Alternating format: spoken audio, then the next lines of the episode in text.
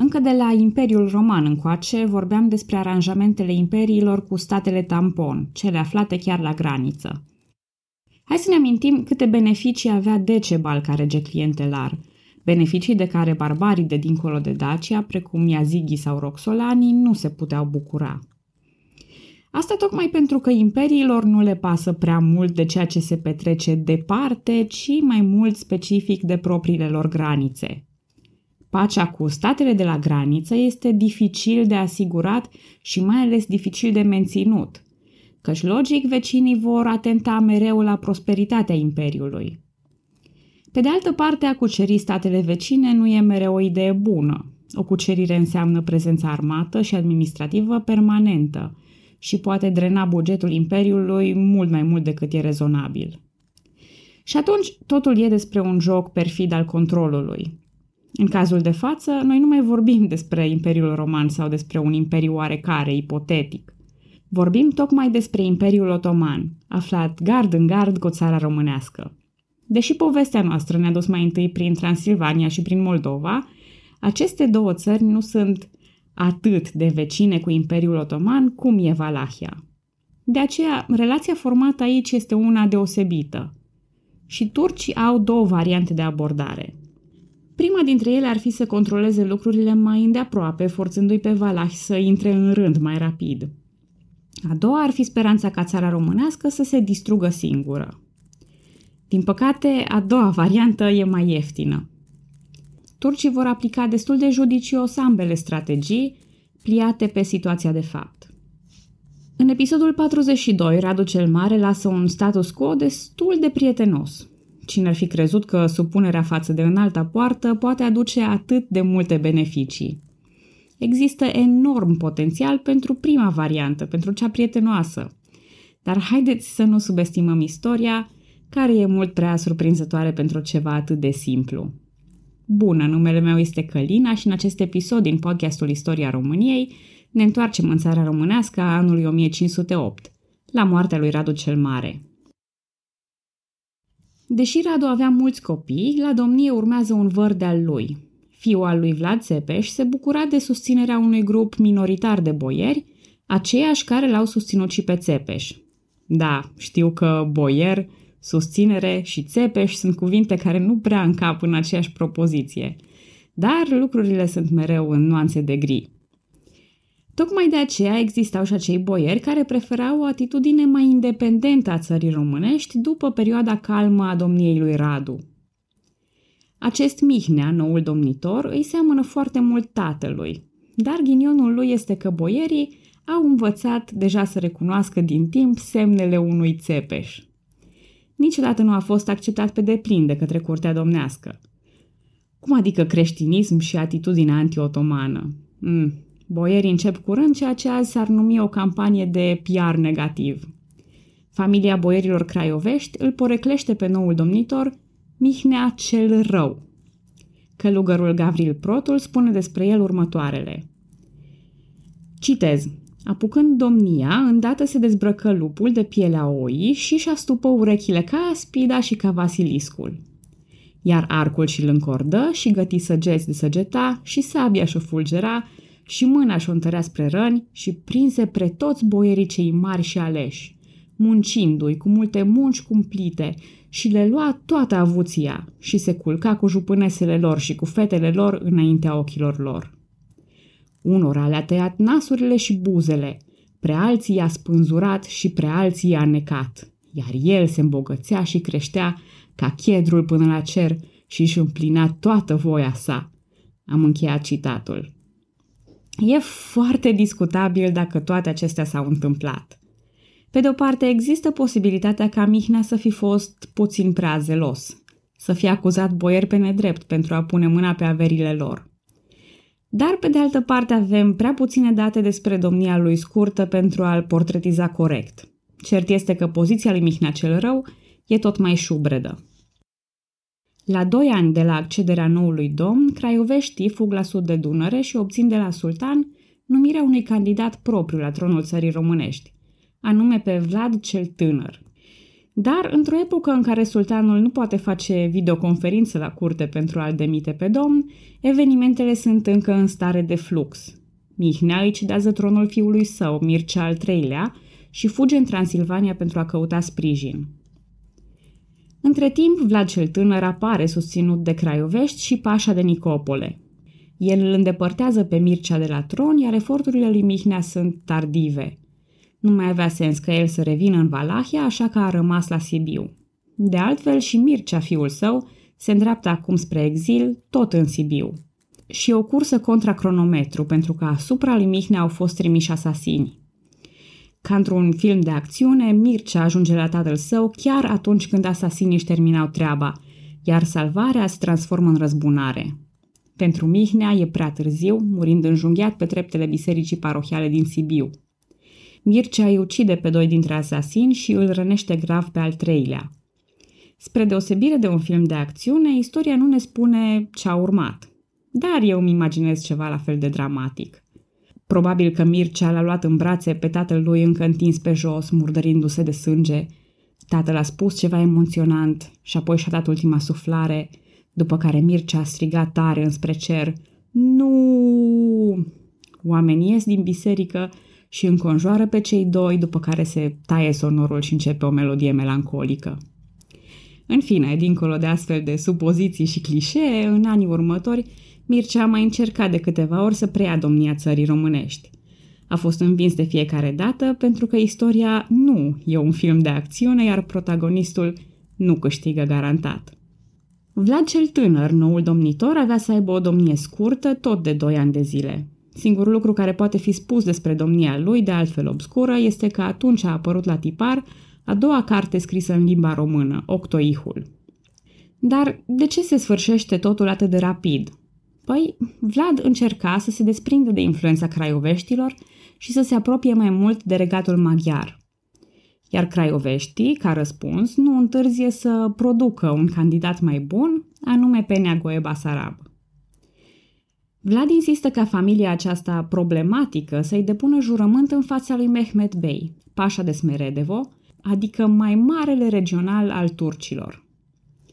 Această manevră însă nu-i cumpără prea mult timp. Craioveștii trec iarăși Dunărea și îl reclamă pe Vlad chiar lui Mehmed Bey, pentru o presupusă atentare la viața lui Nagoe Basarab.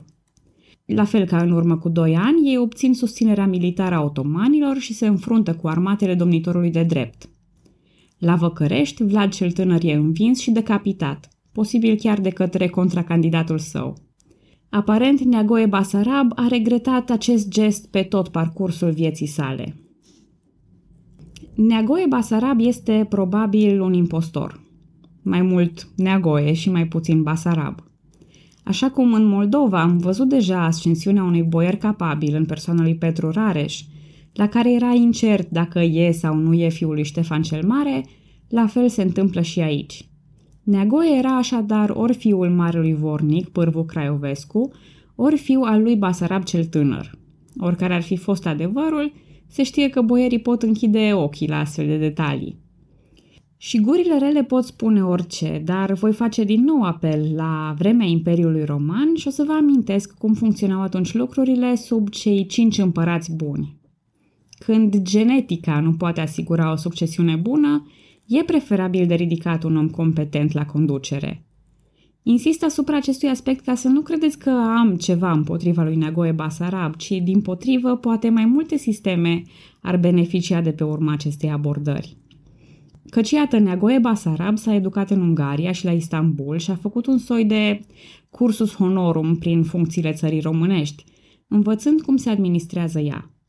Din postelnic accede la rolul de mare postelnic, mare comis și în fine domnitor – Așadar, nu e de mirare că odată aflat la vârf a fost un tip capabil și un preferat al istoriei românilor. Acum, Neagoe Basarab a păstrat suzeranitatea otomană, dar beneficia și de o libertate destul de mare în diplomație. Spre exemplu, relațiile cu Ungaria erau în această perioadă bune. De asemenea, Neagoe s-a căsătorit cu fica unui despot sârb pe nume Despina Brancovici. S-a îndreptat și înspre Veneția și Roma, promițând împreună cu domnul Moldovei, Ștefăniță, să se alăture unei cruciade. Dar cruciada nu se organizează niciodată. De altfel, în episoadele din istoria complementară a României am precizat deja factori precum căderea Constantinopolului, reforma și veșnicele războaie pentru dominație din vestul Europei și între marile puteri coloniale. Factori care au determinat încetarea cruciadelor per se.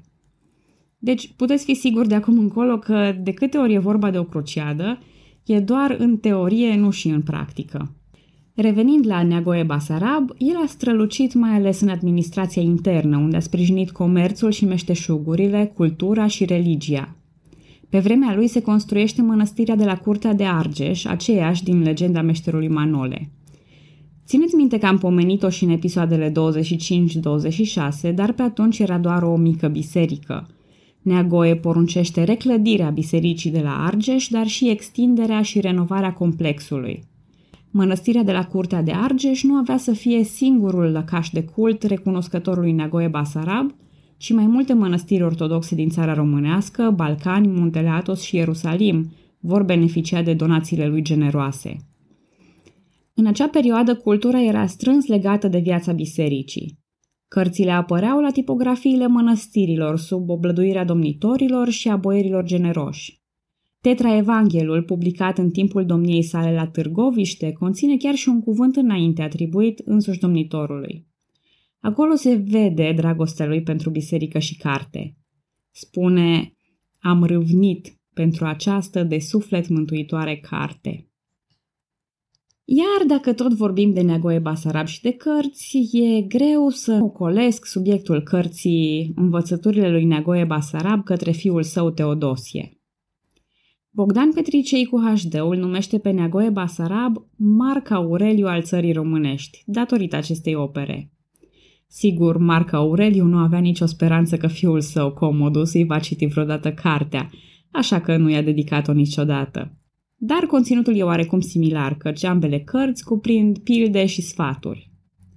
Marea diferență este că învățăturile lui Neagoe sunt preponderent de inspirație religioasă, în vreme ce Marc Aureliu avea o abordare mai filosofică.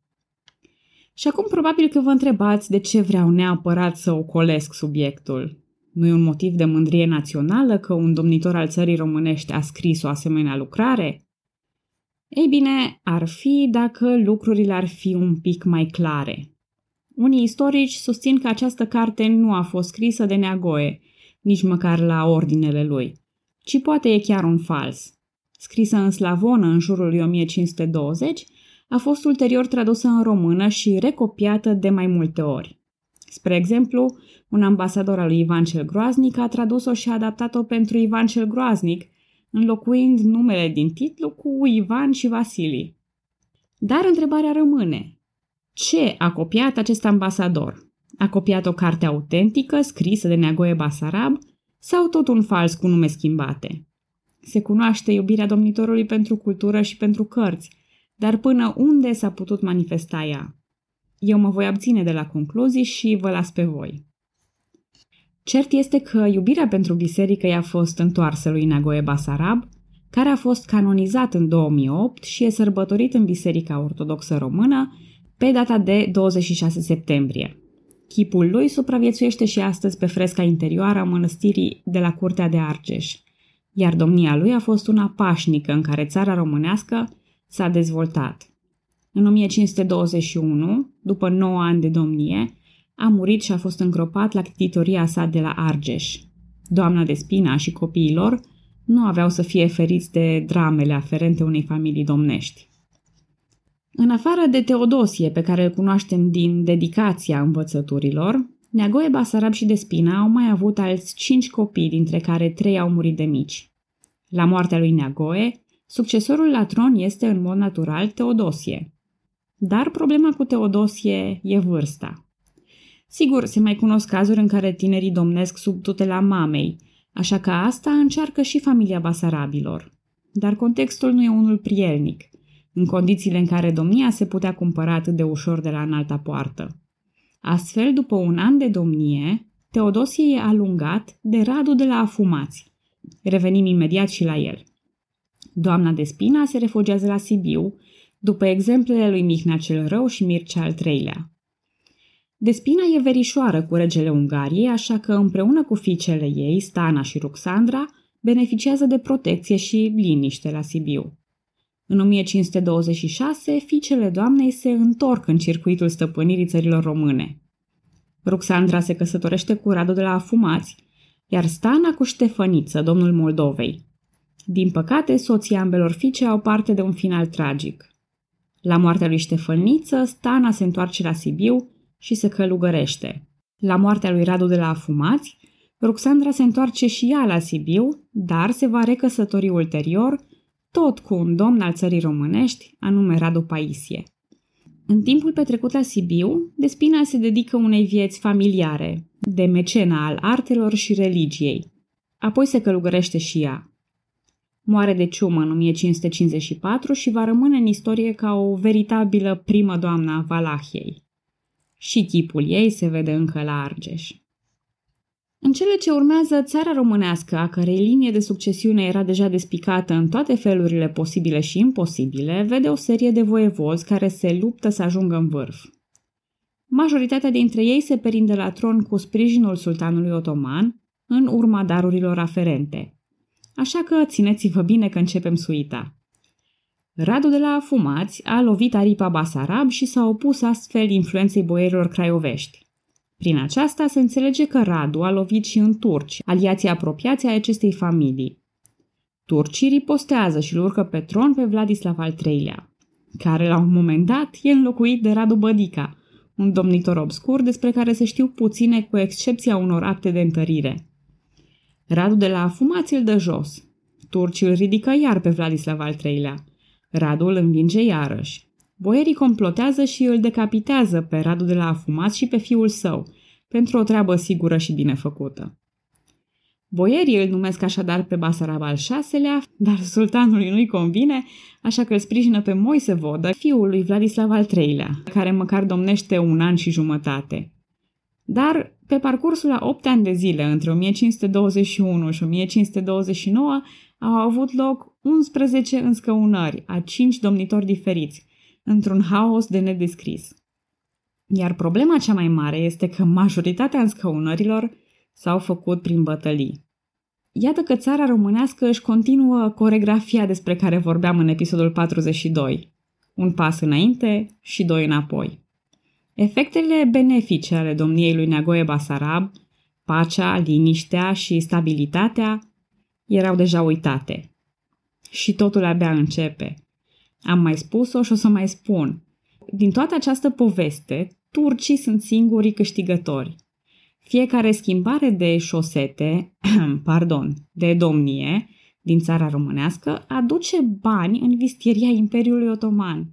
Mai mult, aduce efectiv anarhie, asigurând că nimănui nu-i vine vreo idee creață de a se opune turcilor în mod organizat. Luptele interminabile se cătuiesc Valahia de puteri și de resurse. Până când? Încerc să răspund acestei întrebări data viitoare.